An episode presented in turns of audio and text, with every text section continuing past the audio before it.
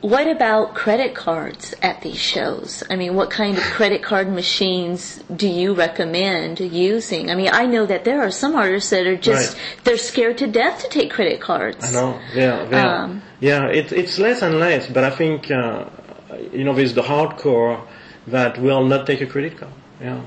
Or personal checks. I mean. I, at this point in our business, I think that nearly 100% of our income is credit card. I mean, not 100%, but we probably should put it at 90%. Or it, it's it's huge.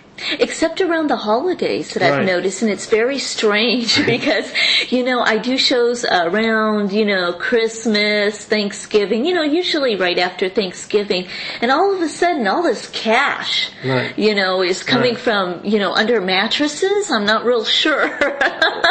Yeah, I have no idea where Nobody wants to use their credit card anymore at that I think point. I think that people save money one way or another Yeah, yeah.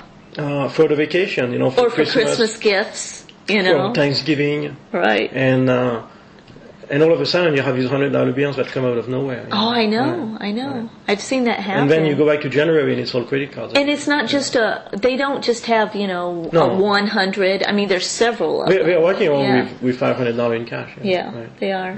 So, uh, uh, I know a, another interesting thing. I've, I've heard this, I don't know if you have, but, uh, how new artists, just new to the shows now, how they try to sue the promoter or they get really angry at the promoter if Yeah. they don't do well at a show and, and, uh, you know, what do you think about that? Do you think it's the promoter's fault if they have a lousy show? No, it's not the promoter's fault, but it makes me remember what I went through as a teacher teaching English 101 and 102. The students that got F would get on my case. It was, it was my fault. Right. I had a student one day. It was a, a tremendous story, and I, and I think it made me.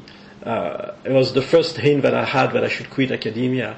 I had a student one day that said to me, "I need a C to pass this class, right, or a B. I can't. I think it was a B. He was a scholar, on a scholarship." And I said, well, right now you have a D. I mean, it's just, you know, that's just unfortunate. He said, if I don't get an A, I go see the chair Of the department. of the department. And I was a TA. I was overworked, underpaid. Uh, I couldn't tell night and day. Um, I had to drink coffee all day long just to be able to go on through the day. I looked at that student and I said, my friend, you have an A. and he, said, he, he was flabbergasted. It happened in the hallway. We were just walking out of class. Um, I do. and and he said, "Yeah, I do, but I haven't turned in my uh, my paper." And I said, "Well, you, you can turn it in if you want." Oh, not turn it in if you want. That's totally up to you. You have an A. And he said, uh, "Really?" I said, "Yeah. You know, arguing with you and taking the chance of you going to the chair and giving me more problems than I already have, because I was so overworked, is not worth it. For the lousy four hundred dollar a month that I make being a TA."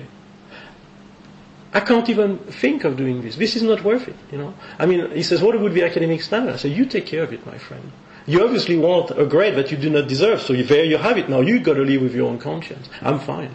Right. I don't have a problem of conscience because if you go to the chair, they're going to kick me out of this thing, and I lost everything.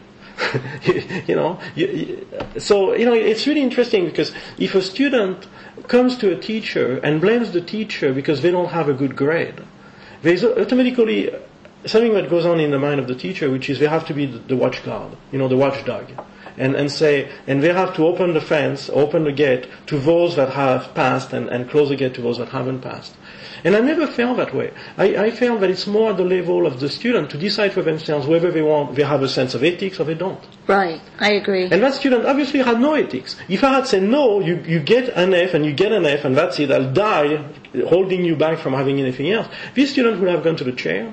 If that hadn't worked, he would have gone to the dean. And if that hadn't worked, he would have gone to the director of the uh, university. And my life would have been hell, as opposed to just saying, you have an A, moving on, and just focusing on my studies, which is what I was there to do. exactly. And in terms of shows, I think it's the same. You know, if an artist wants to blame the promoter for failing, fine. I'd rather blame myself and focus on my marketing.